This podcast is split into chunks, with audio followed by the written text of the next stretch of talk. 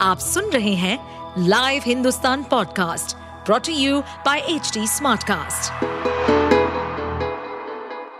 नमस्कार, ये रही आज की सबसे बड़ी खबरें।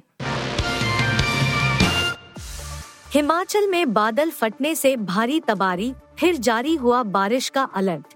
हिमाचल प्रदेश के सोलन और हमीरपुर जिलों में रविवार को बादल फटने की घटनाएँ हुई। इससे अचानक बाढ़ आ गई, जिसकी वजह से भारी नुकसान हुआ। वहीं शिमला, मंडी और कुल्लू जिलों में भारी बारिश के कारण हुई घटनाओं में दो लोगों की मौत हो गई।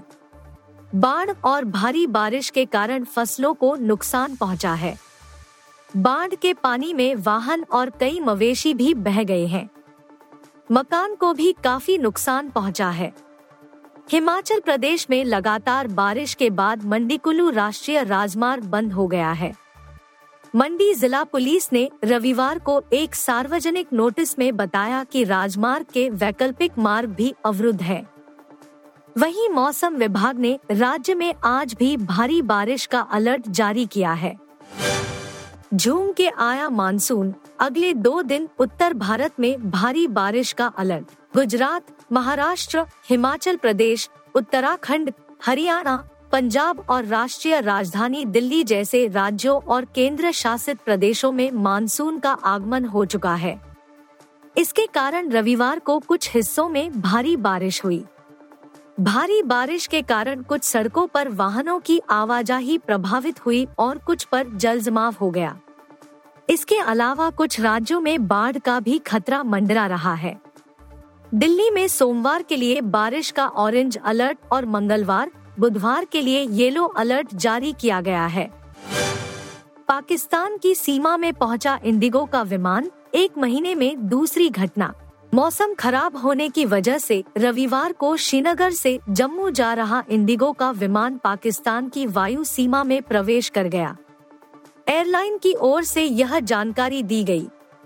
एयरलाइन के अधिकारियों ने जानकारी दी कि इंडिगो की उड़ान संख्या छह ही दो एक दो चार को खराब मौसम की वजह से अमृतसर की ओर डाइवर्ट कर दिया गया था, जहाँ वह भटककर पाकिस्तान की वायु सीमा में पहुँच गया एयरलाइन के अधिकारी ने बताया कि विमान के पाकिस्तान की वायु सीमा में प्रवेश करने से पहले दोनों देशों के संबंधित अधिकारियों को सूचित कर दिया गया था। उन्होंने कहा कि विमान को जम्मू और लाहौर के एटीसी द्वारा डाइवर्जन को बेहतर तरीके से नियंत्रित किया गया।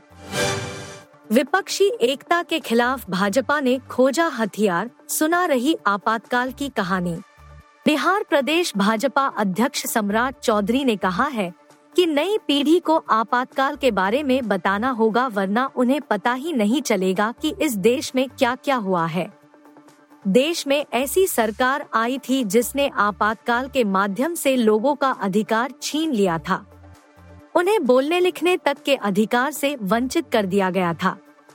सुशील मोदी का कहना है कि देश पर इमरजेंसी थोपने वालों को जनता कभी माफ़ नहीं करेगी। दरअसल विपक्षी एकता में शामिल सबसे बड़ी पार्टी कांग्रेस को कमज़ोर करने के लिए बीजेपी की यह नई रणनीति है।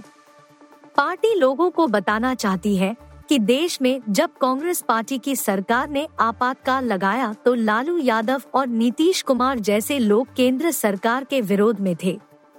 लेकिन आज लालच में वे कांग्रेस के साथ आ गए हैं।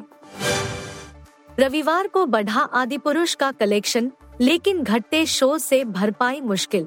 ओम राउत के निर्देशन में बनी आदि पुरुष को पहले तीन दिन बिताने के बाद चुनौतियों का सामना करना पड़ा। धमाकेदार ओपनिंग के बावजूद फ़िल्म जिस तरह से धड़ाम हुई, उससे अंदाज़ा हो गया था कि इसके लिए आने वाले दिन आसान नहीं रहेंगे। फ़िल्म अपने दूसरे हफ़्ते में चल रही है। वीकेंड की वजह से कलेक्शन ज़रूर थोड़ा बढ़ा है। लेकिन भारी भरकम बजट वाली इस फ़िल्म के लिए यह काफ़ी नहीं है। सिनेमाघरों में फ़िल्म के शोज़ कम कर दिए गए हैं। दर्शकों की संख्या बढ़ाने के लिए मेकर्स ने तमाम कोशिश की, लेकिन नुकसान इतना बड़ा था कि उसकी भरपाई मुश्किल है। दसवें दिन के कलेक्शन के शुरुआती आंकड़े आ गए हैं, जिसमें थोड़ी बढ़त दिखती है। आप सुन रहे थे हिंदुस्तान का डेली न्यूज़ रैप। जो एच टी स्मार्ट कास्ट की एक बीटा संस्करण का हिस्सा है। आप हमें फेसबुक ट्विटर और इंस्टाग्राम पे एट एच टी या podcasts@hindustantimes.com पर ईमेल के द्वारा सुझाव दे सकते हैं।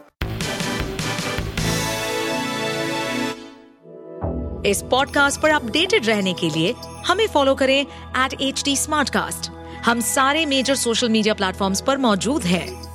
और ऐसे पॉडकास्ट सुनने के लिए log on to W W W dot H D Smartcast dot com